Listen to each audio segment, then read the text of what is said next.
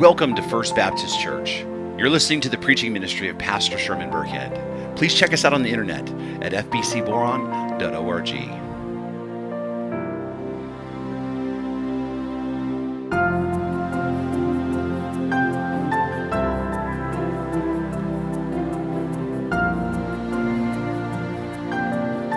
So, again, Mark chapter 12, beginning in verse 28. And the word of the sovereign Lord reads And one of the scribes came up and heard them disputing with one another, and seeing that he answered them well, asked him, Which commandment is the most important of all? Jesus answered, The most important is, Hear, O Israel, the Lord our God, the Lord is one, and you shall love the Lord your God with all your heart, and with all your soul, and with all your mind, and all your strength. The second is like, the second is this You shall love your neighbor as yourself. There is no other commandment greater than these. And the scribe said to him, You were right, teacher. You have truly said that he is one, and there is no other besides him, and to love him with all the heart, and with all the understanding, and with all the strength, and to love one's neighbor as oneself is much more than all than all whole burnt offerings and sacrifices. And when Jesus saw that he answered wisely, he said to him, You are not far from the kingdom of God. And after that, no one dared ask him any more questions. This is the word of the Lord. The late R.C. Sproul wrote, We do not segment our lives, giving some time to God, some to our business or schooling, while keeping parts to ourselves. The idea is to live all of our lives in the presence of God, under His authority, under the authority of God, and for, and, and for the honor and glory of God. That is what the Christian life is all about. You are not far from the kingdom of God. This is the phrase that Jesus utters here in this text that has actually given me pause. This is the phrase that I have spent a lot of time thinking about this, this week. Right? I've, been, I've been playing it over and over in my head and, and praying about it as I've, as I've worked to prepare this message. And if I'm honest, this is a phrase, in one sense, this phrase troubles me. You're not far from the kingdom of God, is what Jesus says to this man. Right? And I want you to think about what this means. It means that you are close. You're almost there.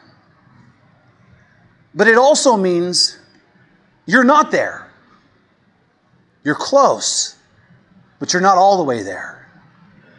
This phrase that Jesus spoke can be both an encouragement, but also a warning. An encouragement because you're close, you're almost there. Like, come on, you're, you're right there, come on in.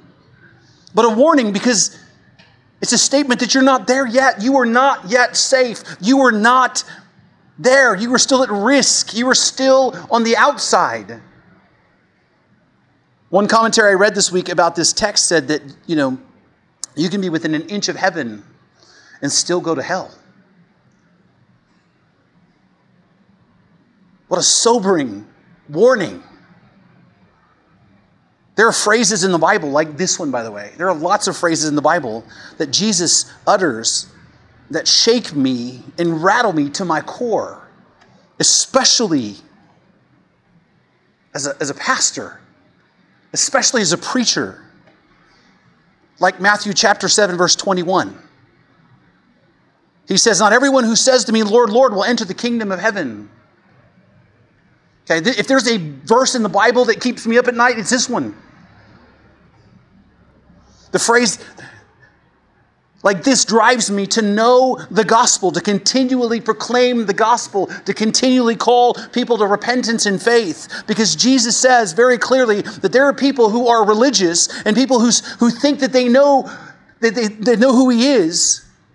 People who think that they have a relationship with him, and they even call him Lord, who are still on the outside of the kingdom. That is a devastating truth for me.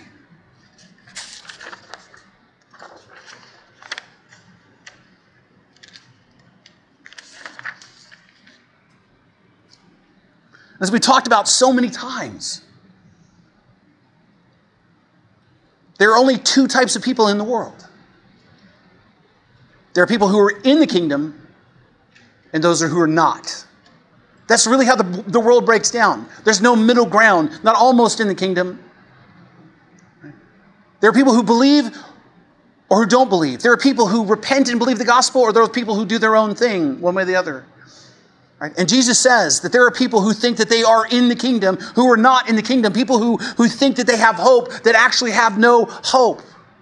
And that truth causes me to examine myself as, as a Christian, but especially as a pastor and teacher, because I don't want to give anybody a false hope. I don't want to give anybody a false sense of security. I want people to hear the truth of the gospel and turn to Christ in repentance and faith and know for certain and be completely confident that they are saved. I want to see people all the way to the kingdom and into the kingdom. Not almost there, but all the way there. But, brothers and sisters, I'm firmly convinced that there are people in our world and in our community, and perhaps even in our own church, who think that they're in the kingdom, but they're not quite there. They're not far from the kingdom, but they're not in the kingdom. You see, one of the questions I've learned to ask of other people that's very revealing is the simplest of questions, but it's a question people struggle to answer, and it's this What is the gospel? I'm going to tell you right now that the majority of people who call themselves Christians that I ask that question of struggle to answer that question. The vast majority of people that I ask that question of who called themselves Christians, who've been Christians for many years, cannot define accurately what the gospel is. So many people can't do it. You don't believe me? Start asking people the question. You will find it is very revealing. The majority of people I have asked that question of don't know the answer to that question. They don't know how to communicate what the gospel is or how the gospel works.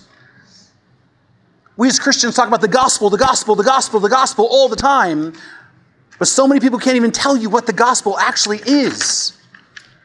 People will say that we need to preach the gospel, we need to spread the gospel, but most professing Christians, in my experience, can't preach the gospel.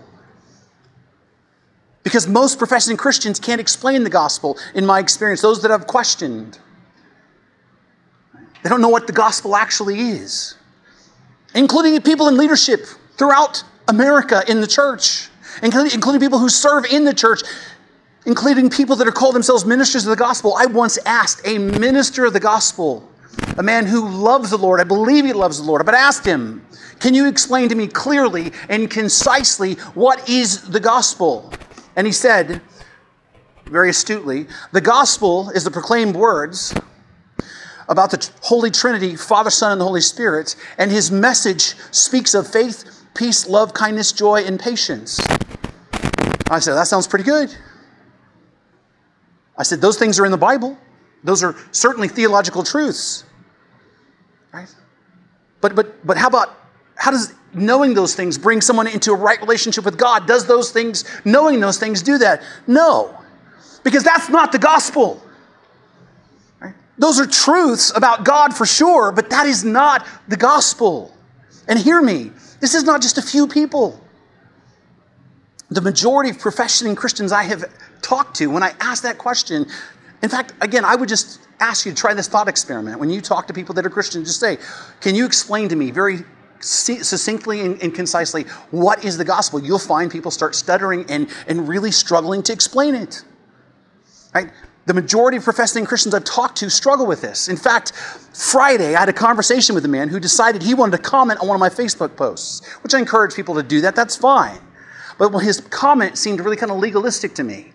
And, and, and so I, uh, you know, I was like, okay, I'm not sure where he's coming from. But what it seemed to say that he was asking people to obey, like basically saying we need to obey all the commands of God. And, and so again, I wasn't sure where he was coming from. I give him the benefit of the doubt. And so I explained, you know, that I, I, I believe that we should certainly pursue obedience. That is part of the Christian life, but not as a means to be saved, right?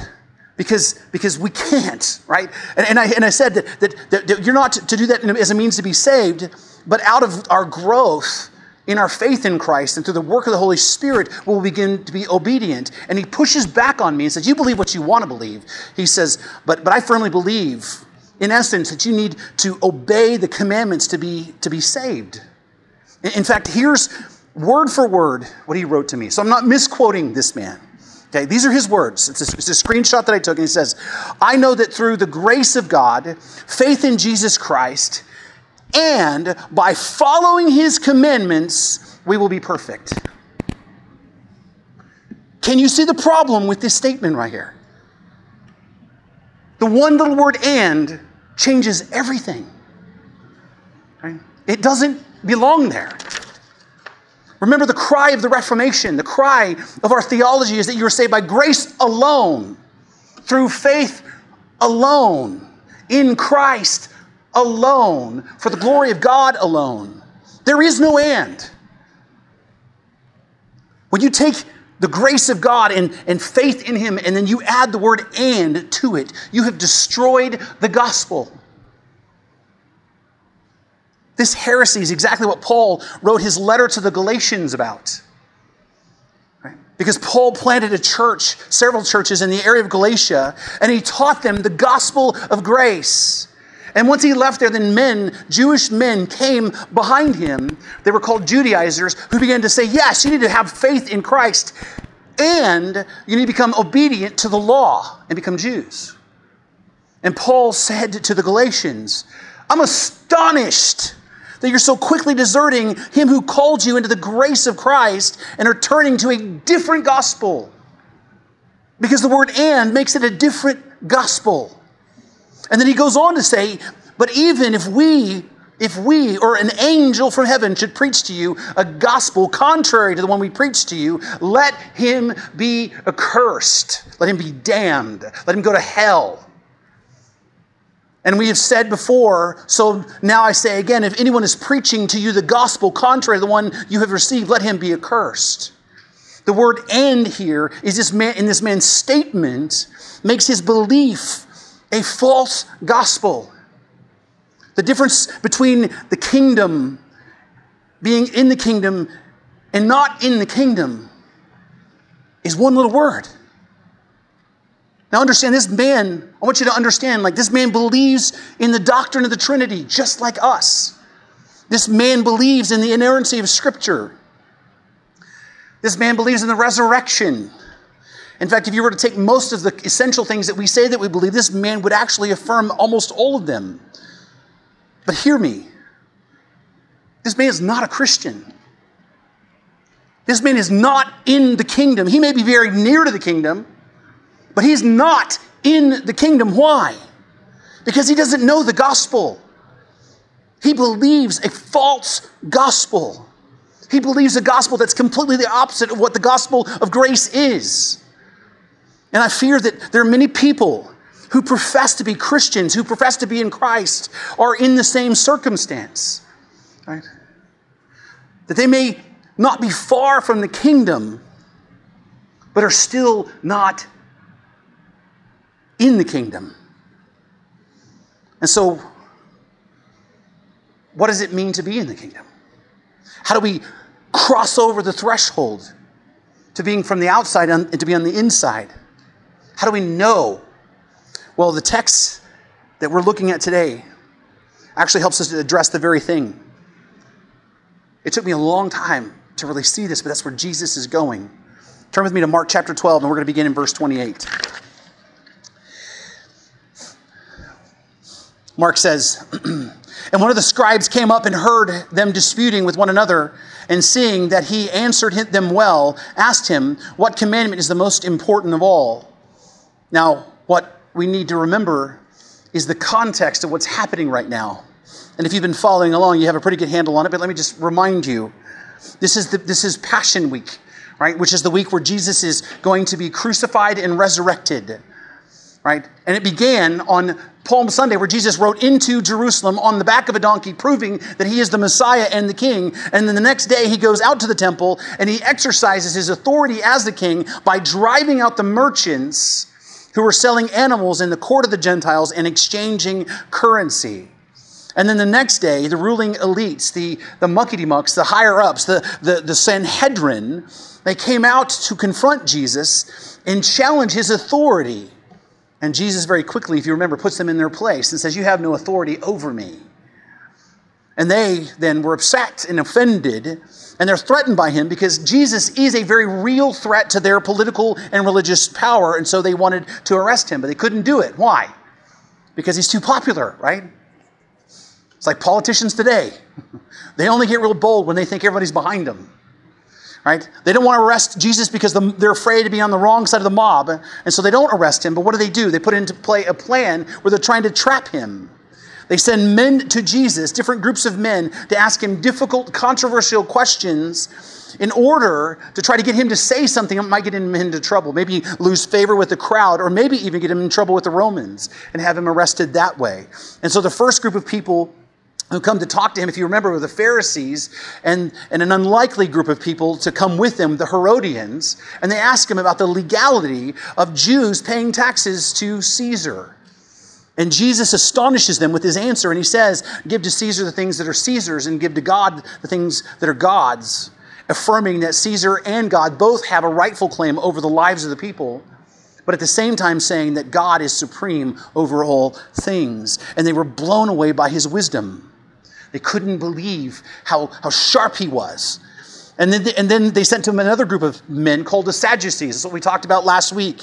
They were politically powerful men, they had a lot of influence over the priesthood. But they didn't believe in the resurrection, and they had had a great time debating Pharisees and really developing sharp pointed questions that made the Pharisees look foolish. And so they thought for sure they're going to ask Jesus this very difficult question about marriage and the resurrection, that he's going to look stupid. But Jesus goes right at them and basically tells them that, that the reason why they're wrong is because they don't even know the scriptures and they don't even know, you know, who God really is. Their view of the scriptures and the view of God is all messed up. And again, they're astonished by his wisdom, right? He has incredible wisdom to answer questions in a way nobody expects. And so that's what we see in this text. This man, this scribe, walks up, he witnesses this confrontation, this debate that, that he is having with, with the Sadducees, and he sees Jesus answer them well, and he recognizes that Jesus is pretty bright, right? Like Jesus knows his stuff. You know what I mean? Like, like Jesus is brilliant. And it says that, that he's a scribe. Right? In other words, he's a teacher of the law. And what that means is that this guy is not some intellectual slouch showing up, right? Like, he's not going to be easily impressed. I mean, he's among the best and the brightest in Judah. He's one of the scribes. And the scribes and Pharisees are often seen together throughout Mark in the, in the New Testament right? And they represent really kind of the orthodox stream of Judaism at the time. And the scribes were, in essence, the academics, right? They were the intellectuals. They were the ones who, who were the ones that were doing the thinking. They were the teachers of the law.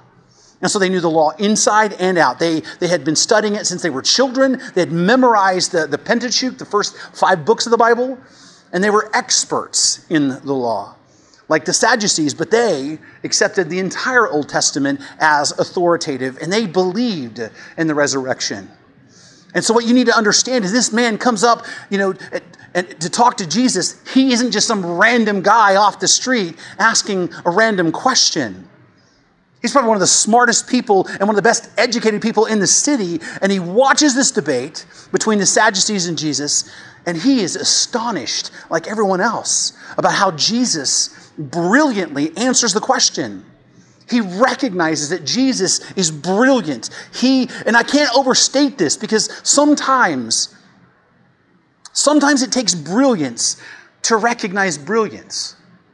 For example, uh, my son Sherman, outdoors kind of guy, you know, he pointed Kim and I toward a couple of documentaries about rock climbing, a subject I never really would have paid attention to, but these documentaries are actually riveting. I don't know if you've seen Free Solo and, uh, and, and, and The Dawn Wall, right? And, and it's just it's just about a couple of guys who are expert rock climbers doing incredible things that nobody else in history has ever done, right? I mean, it's just incredible stuff. And one of the things I noticed was that people, normal people, marveled at the accomplishments of these men, right? They, they have both have their own rock climbing journeys. They're actually friends um, in real life, but they have they, they're doing really difficult things, and people are amazed by that. But the people who are in the greatest amazement, who stand most astonished, who are in the greatest awe of these accomplishments, are other world renowned rock climbers. And the reason why they marvel even more is because they know by experience how difficult it is what these guys are trying. The rest of us go, that's amazing. They're going, you have no idea. You have no idea how amazing this is. Their expertise gives them a clearer perspective of how amazing this is. Their expertise causes them to be even more astonished than the average person. And that's what we see here. This man is a scribe, he's a brilliant man in his own right, and he recognizes Jesus is a level above. Right? They see that Jesus is special here. That's why the question he asked Jesus is so relevant. Notice what he asks him which commandment is the most important of all? And what we need to realize is the question he's asking, unlike the other questions that have been asked of him to this point, is not a hostile question. This is actually a legitimate question. Because he recognizes Jesus is uber smart, he knows the law, and the reason why he asked the question is because this is the burning question that has been debated for quite some time at that time lots of people had been asking and researching this particular question What is the most important commandment? The, the, and the point of the question was this What is the commandment that really is, in essence, the law? What sums up the law?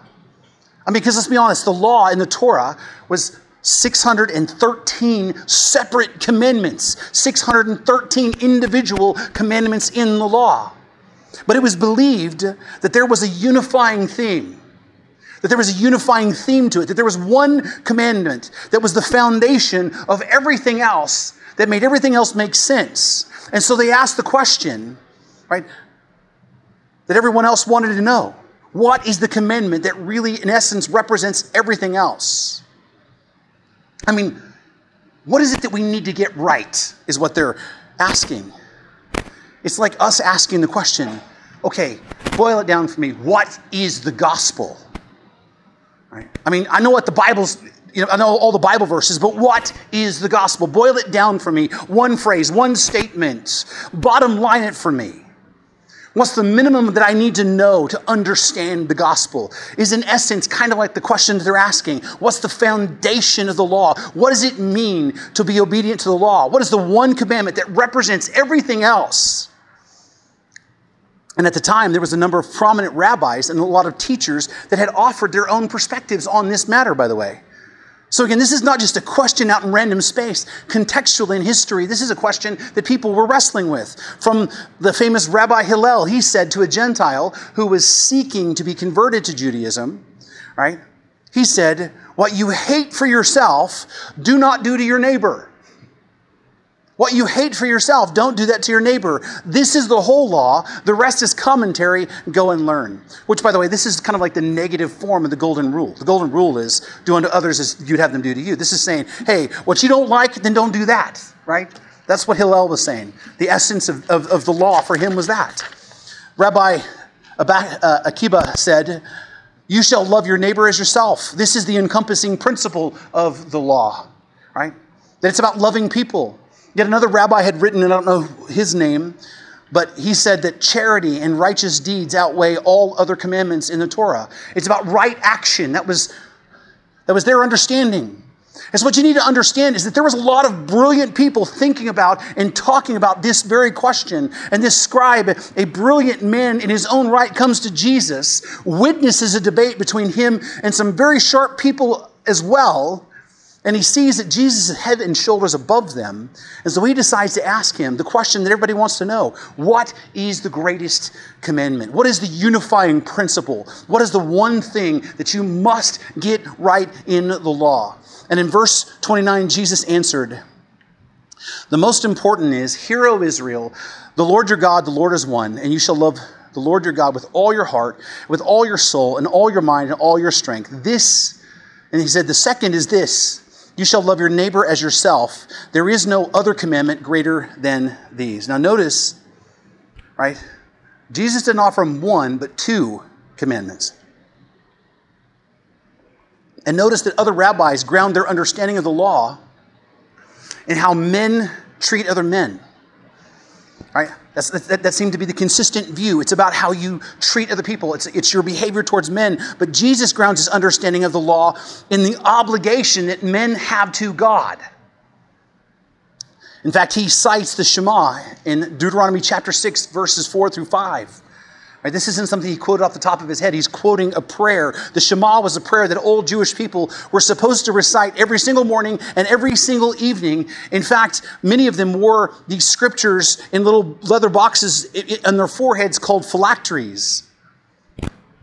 It was a declaration of who God is and man's obligation to him.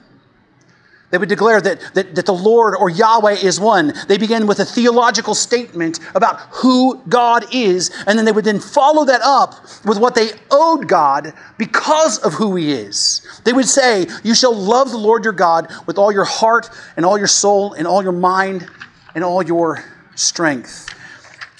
And a lot of people have a tendency to kind of get hung up and overanalyze the idea of heart and mind and soul and strength and they want to look for the significance and how that fits into all and what happens is when you get so focused on that you're actually missing the overarching point. The overarching point is actually very simple. The shema what it's saying and what jesus is saying is the obligation that mankind owes to god for who he is is to love him with everything that they are that you're to love god with everything you are. That is the significance of what's being said here. That we love God with all that we have, we love God with everything that we do. We love God supremely with our thoughts and our actions and our attitudes. That we love God in how we raise our children and how we do our jobs and how we, how we pay our bills and how we even love our spouses. In, in, in, fact, the simpler way to, to say it is that there's not a part of your life that you don't, that, that isn't involved in you loving God. You love God with, with supremely with everything that you have and everything that you are.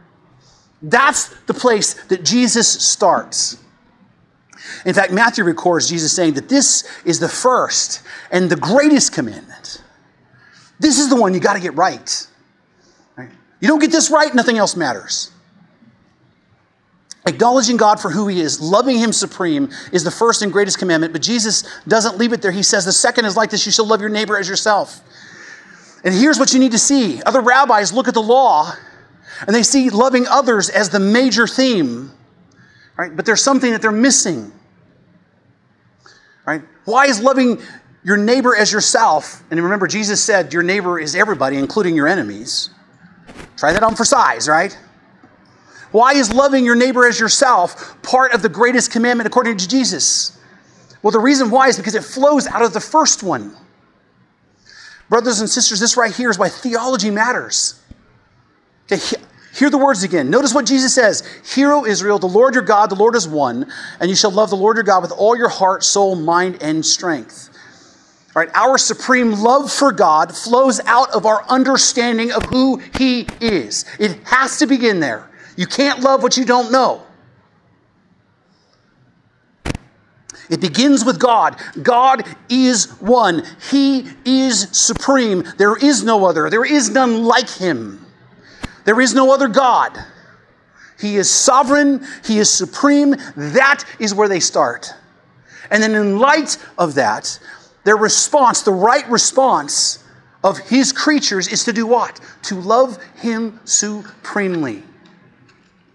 One flows to the next. Loving God flows out of who He is, and loving our neighbor then flows out of our love for God. Because here's the truth if you love God and you truly love Him, you will love the things that God loves. And what does God love? All other people, not just the ones you like, not just the ones who agree with you, all other people. He loves everyone around you. And how dare us, his creatures, look down on someone that God loves and refuse to love them? Our love for others is supposed to be a natural byproduct of our love for God.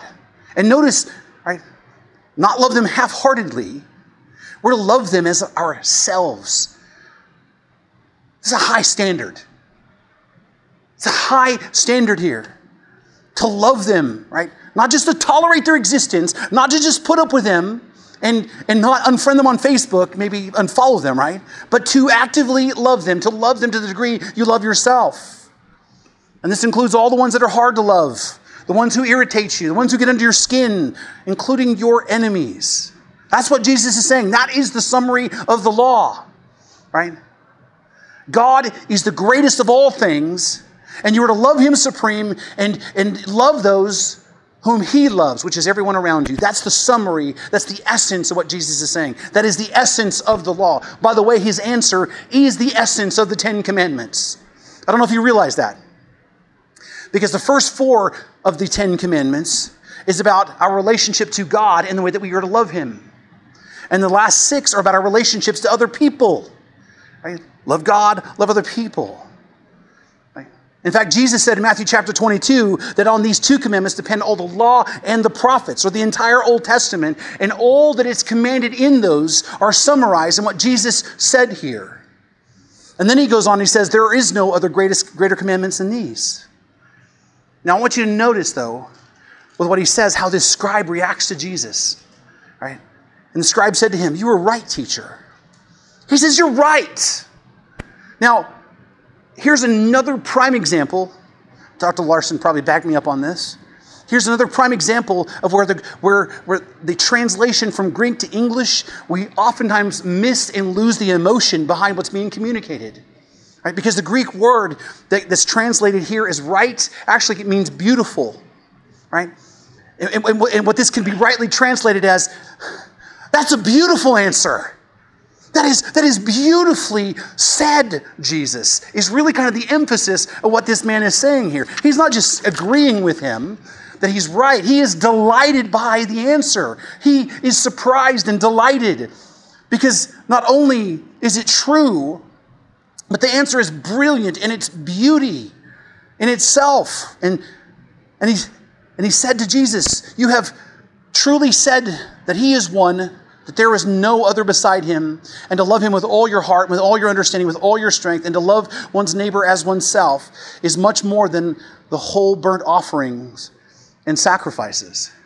This man recognizes the truth of Jesus' words and says that you're right, recognizing God for who he is and loving supremely him and loving what God loves, which is other people, is greater than all the sacrifices and all the burnt offerings in the law that this love is greater than the sacrificial system itself. He recognizes the beauty and the simplicity of the truth that Jesus is saying.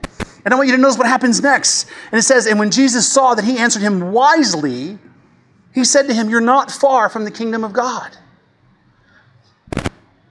Notice Mark records Jesus saw that the man answered him wisely. Right? His response had wisdom. His response was was, was one of great insight.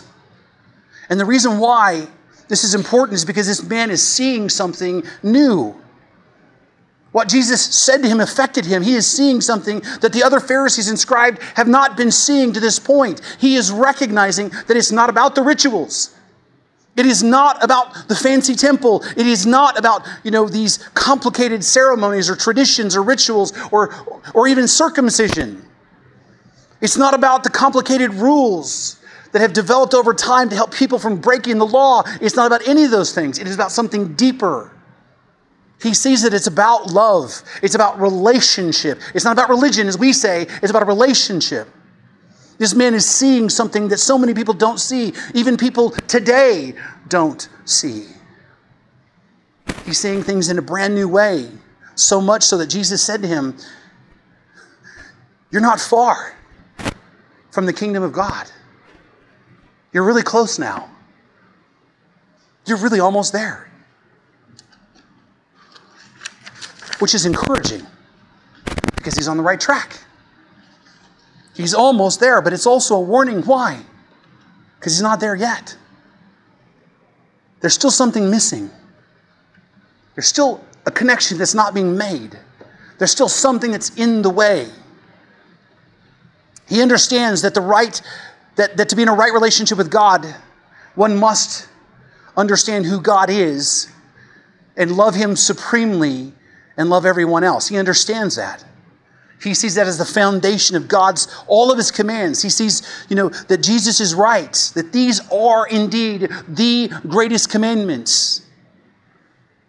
But there is a problem.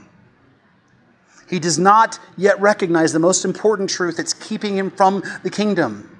And it's the same truth that's keeping the man that I was talking to this week out of the kingdom. Because think about this. He sees and he understands the greatest commandments are required of mankind to be in right relationship with God. But he doesn't see the truth that everybody must see in order to come into the kingdom of heaven. And that truth is this as important and as beautiful as these commandments are, he can't do them. That's the truth that he is not seeing. It is impossible. It is impossible. It is impossible. He can't do them. You see, as beautiful as this expression is to love God and love others, as simple as it is, it can't get you into heaven. Why? Because you can't do it. You can't do it.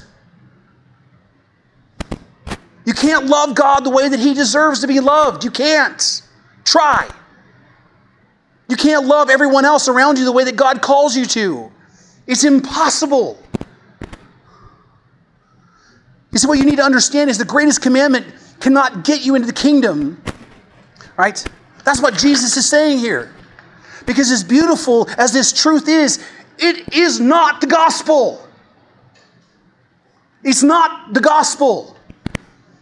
I'm going to say it again. It's not the gospel. Do you understand what I'm saying? The greatest commandment to love God and love others. That is not, it is not, it is not the gospel. And the reason why I'm pushing on this point so hard is because I have heard with my own ears people who profess to be Christians who will say the gospel is to love God with all your heart, soul, mind, and strength and love others as, as yourself. They say that is the gospel. Brothers and sisters, that is not the gospel. Look what Jesus said. He said, There is no other commandment greater than these this is a commandment. This is not the gospel, this is the law. The greatest commandment is the law. It is a summary of the entire law, which means it can't save you because you can't do it.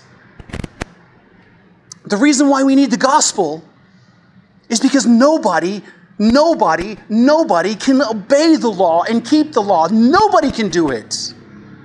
This man recognized the beauty of this summary of the law, but he failed to see the most important truth is that he can't do it because nobody can. That's why Paul says in Galatians chapter 3 For all who rely on the works of the law are under a curse, for it is written, Cursed is everyone who does not abide by the things written in the book of the law and do them. And then he goes on and says, Now it is evident that no one is justified before God by the law. Why? Because it's impossible. No one can live this way. No one can love God perfectly all the time. No, no one can love all other people all the time. I want you to just think about that person who gets under your skin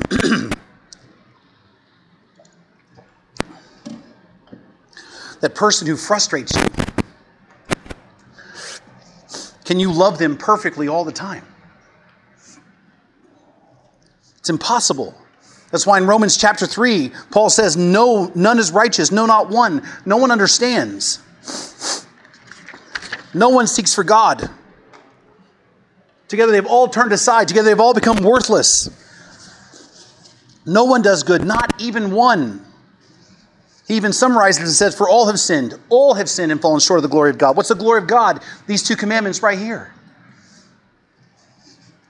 That's also why he says, Now that we know that whatever the law says, it speaks to those who are under the law, so that every mouth may be stopped, and that the whole world may be held accountable to God. For by works of the law, no man, no human being will be justified in the sight, in his sight, since through the law comes knowledge of sin.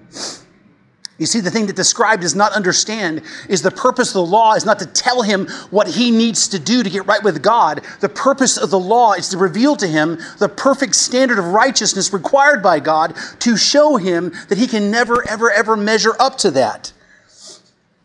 By summarizing the law this way, Jesus is revealing how impossible it is.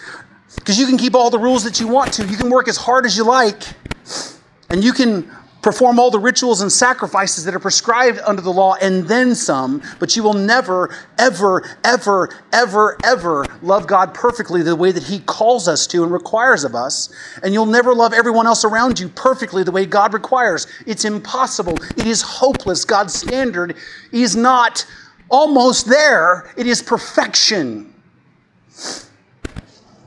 You see, the, the, the, the law is not a rule book that we are to live by, it's a mirror that is held up before our eyes that shows us how vile and broken we are, and how impossible it is for us to live up to this holy standard.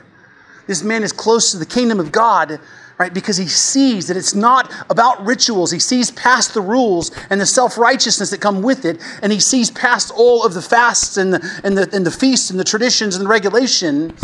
And he's seeing that, that, that perfection you know, that, that God is calling to, him to, but he's not all the way in the kingdom because he's failing to see how impossible this standard is. And more importantly, he's failing to see his need for a Savior to do for him what he cannot do for himself. He can't see his need for the gospel. Now, understand, he is a religious man for sure.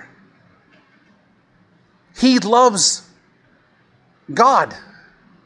He believes in Yahweh. He loves the scriptures and he knows them inside and out. He's devoted to his faith and he has been his entire life. But hear me, he is not at that moment in the kingdom. He's still on the outside. He doesn't know the gospel. And I'm afraid that there's so many people who call themselves Christians are in the exact same position as this man. That one day they're going to stand before Christ and he's going to say, Away from me, I never knew you. Only to find out that they were inches away from the kingdom. I mean, they prayed a prayer when they were a kid. They went to church all the time. They tithed. They sang worship songs on their way to town. They did proactive stuff like stop cussing and drinking. And they begin to say phrases like, Praise the Lord. Right? And they even went to Bible studies and they even maybe even started getting involved and taught children's classes, but then they stand on Judgment Day being turned away by Christ because for all of their religion and all their activity, they didn't know or believe the gospel. And I see things all the time that cause me great concern in Christianity. I see Christians all the time agreeing with things in the world around us that are antithetical to the gospel. I see people espousing views that, that have no correlation at all with the gospel. I see Christians say things that causes me to ask, do they actually know the Bible? I have heard Christians in this congregation here say things that have caused me to ask him, Am I just not being clear enough? Am I not explaining the gospel clear enough?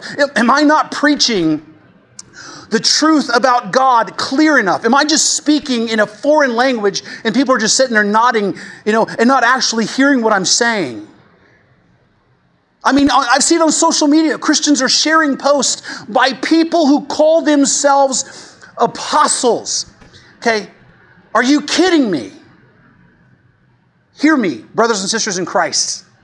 There are no apostles, they're all dead. All of them. There are no new apostles. They're all dead. There are no new prophets. There are no new modern day prophets. The revelation of Jesus Christ is complete in the Word of God and in Christ. There's not a new revelation from somebody else on the outside who is an apostle. I see professing Christians who are posting pictures that say, type an amen and you're going to get some money. What? Type and say amen if you want to be blessed. What kind of superstitious nonsense are we believing in? Do we not know the gospel? Do we not know who God is? Do we really believe the superstitious nonsense that the world is peddling to us? I'm worried for the souls of so many people who will look me in the eye and say, I love Jesus. But I'm afraid they're like this man, that they're far. They're not far, right? They're not far from the kingdom. They're close, but they're not in the kingdom. That's why this text shakes me up. That's why this text rattles me. That's why I would just really like to preach over this text. So I just want to take a few minutes with the time that I have left and explain to everyone that's listening online, all the way in Kenya, and everyone here what you must do to enter the kingdom of God. Right? Not to get close, not to get near it, but to actually cross into the threshold from death to life. I want to explain once again what you must believe to have life. That is my aim today. And it begins with telling you what the gospel is. And I think the best way to start with what the gospel is is to tell you what the gospel is not. And as we've seen, the gospel is not the greatest commandment. Right? The gospel is not loving God with all your heart, soul, mind, and strength, and loving people. Right? That's the law. You can't do it. The second thing that it's not, it's not your personal testimony. I've heard people say to me, Yeah, I, I, shared Jesus with them. I told them the gospel. And what they mean is, I told them my conversion story. Okay, your conversion story is important, it's valuable, it's helpful, but it's not the gospel. Your personal journey, how God makes you feel, what God has done for you in your life, is certainly an important component to talking to people, but it is not the gospel itself. The gospel is not your story. The gospel is about God and what He's doing. The third thing the gospel is not, it's not a ritual. It's not just some thing that you hear one time and then do, and then you're good. It's not just a prayer that you pray some point in, in your life. A lot of people think of the gospel as okay, the gospel is like the way that you get into the church and you learn all the other stuff about, like, that it's the launching point and you leave that behind to learn other things. No, it's always the gospel, all the time. Being a Christian's, your life is always about the gospel, whether you're brand new or whether you have been a Christian for 50 years. So that's not the gospel. But let's then talk about what the gospel is. Now, there are lots of people who define the gospel. And I believe all those definitions are good. But here's the definition that I think that I can give you as clearly as I can communicate it down into basically one phrase.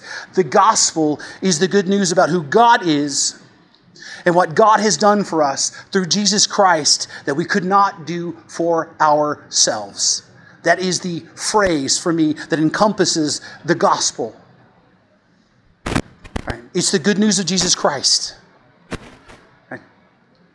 It's not the law. It's not the greatest commandment. It's not, God has a wonderful plan for your life. I wish people would stop saying that. That's a horrible way to preach the gospel. Because, because let me just be really, really clear with this. God's plan, his plan is to glorify himself. That's his plan. And he will glorify himself in your life either by your, your salvation or by your condemnation. Either way, he's going to be glorified. The gospel is not that you're so special that, that heaven went bankrupt to, to rescue you. Right? The gospel is you don't want to go to hell, do you? That, that's not the gospel. The gospel is not you, you better get right with Jesus or you're going to get left behind. That's not the gospel. It's the good news about who God is what God has done for us through Jesus Christ. Right? What we couldn't do for ourselves. That's what the gospel is. But what is the content then of that good news? Who is God? Because right? it's about who He is. Then who is He? And then what did He actually do for us? Now we're asking the right questions. Because That's the information we need to know. And so I'd like to share with you a summary of all those things. And I want you to understand that there are lots of different ways to talk about this, but there are major milestones I think that you need to cover when you talk about the gospel. Right? And the gospel always begins with God. It has to begin with God. Because unless you know who God is, then the gospel doesn't make any sense. Because you don't know who He is and you don't know your need for Him.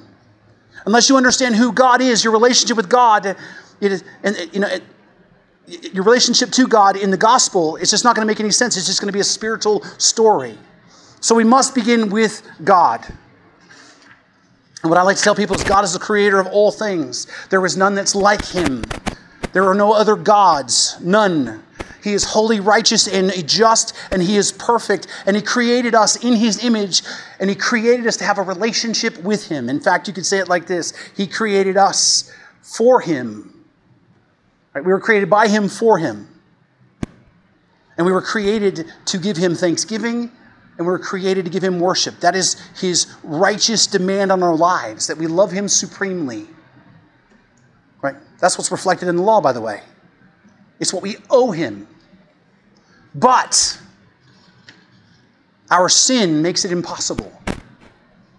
Our sin separates us from God. Our sin makes us enemies of God. Our sin makes us rebels against Him. And so we refuse to love Him. We refuse to thank Him. That's what Romans 1 says. We refuse to worship Him as God. Instead, what we do is we love our sin and we love created things rather than the Creator. Right? We don't love Him. And because of that, his righteous anger then burns against us, and his wrath is stored up and saved for us, and his justice hangs over our head day after day for the time when we'll actually meet him. And what's worse than that is you can't fix it because sin cannot be overcome by our good deeds. The demands of the law are perfection, not our best efforts. The Bible says our best efforts are but filthy rags before God. God demands our perfect love and our perfect obedience. And God demands our perfect love for others. That's something we can't do. It's a standard that cannot be attained. So you can't try hard enough or work hard enough or give enough. It is impossible. You can't overcome the stain of your own sin. And because of that, you and I are justly condemned with no hope and no way out on our own.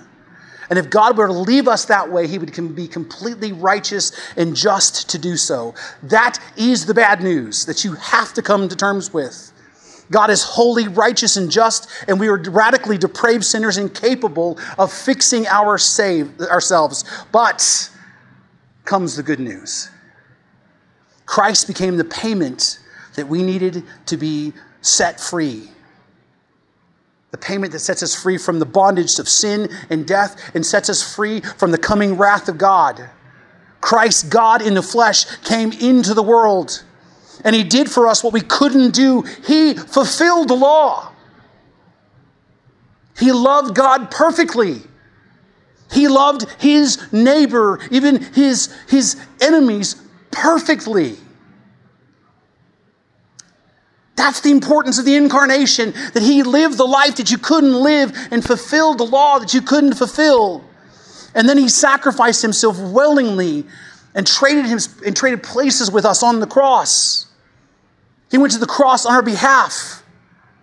And on the cross, our sins, all of our sins, are credited to him as if they were his own. All your shame, all of your hatred, all of your lies and your lust and bitterness and all that you have stored up in your hearts has been cast upon Christ. And the Father, instead of punishing you for your sins, poured out his wrath on his own Son. Christ endured in his body the awful and terrible wrath of a holy and righteous and just God for you. And he cried out in agony, My God, my God, why have you forsaken me?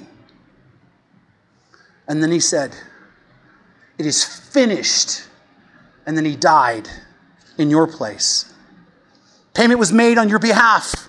But not only did Christ take away your sins, he also gives to you the righteous perfection that you need to be in the presence of God. Right? He kept the law perfectly on your behalf. He gives us his right standing before God. Not that we could be righteous on our own actions, but we are clothed in his righteousness. The righteousness that he secured for us, but we are righteous because he is righteous. Christ made payment for our sin and was buried, and three days later he was resurrected literally and physically, proving that he is what he promised to be, which is God in the flesh, and he can do what he promised to do, which is to save us from our sin and the wrath of God. And then everyone, everyone who repents and believes the gospel is saved. Everyone who puts their faith in Jesus Christ and Christ alone is saved. Everyone who turns away from their own efforts to be self righteous and grabs a hold of Jesus Christ and Him alone has eternal life. And that life begins the moment you believe, and that life lasts forever and ever and ever and ever. And here's the thing that we need to understand is we need to continue to repent and believe. We continue holding on to the gospel. You will not make yourself right with God by obeying the law. You do not make a gospel profession of faith and then spend the rest of your life trying to keep the Ten Commandments on your own to perfect yourself. You can't do it. You turn to Christ, trusting in Him and what He's done for you, holding on to that promise to save you, and then by the power of the Holy Spirit working inside of you, God changes your hearts, conforming you little by little into the image of Christ, enabling you to become obedient. But you were never saved by your own obedience to the law. You're saved by grace alone, through faith alone, in Christ alone, for the glory of God alone. And you can do nothing to add to that. The only part, the only part that you have is to repent and believe the gospel and keep repenting and believing the gospel. Now, should we pursue holiness? Yes. Should we attempt to walk in obedience? Yes but not to make God and love us and accept us, right? but rather out of gratitude and out of love for Him because He already loves us and He proved it while that we were still sinners. Christ died for us. That's the gospel. It's the bad news that we of who we are in light of who God is. And it's the good news that God by his grace and his love, what he did for us, that we couldn't do for ourselves in Christ Jesus. And we simply accept that and receive it by faith. That is the gospel. And in light of that, here is my call to everyone today. Whether you're here in the sanctuary, whether you're online as far away as Kenya, if you were somebody who has never actually understood the gospel and you've never put your faith and trust in Him alone, I call you today to repent and believe the gospel, to turn to Christ in faith and hold on to Him and Him alone. That you rest in His finished work, that you turn to Him and say, Lord, I know that I'm a broken sinner and I am, I am I'm sideways with you and I can't fix it. I need you to rescue me. Rescue me. He will not despise you. He will not turn you away.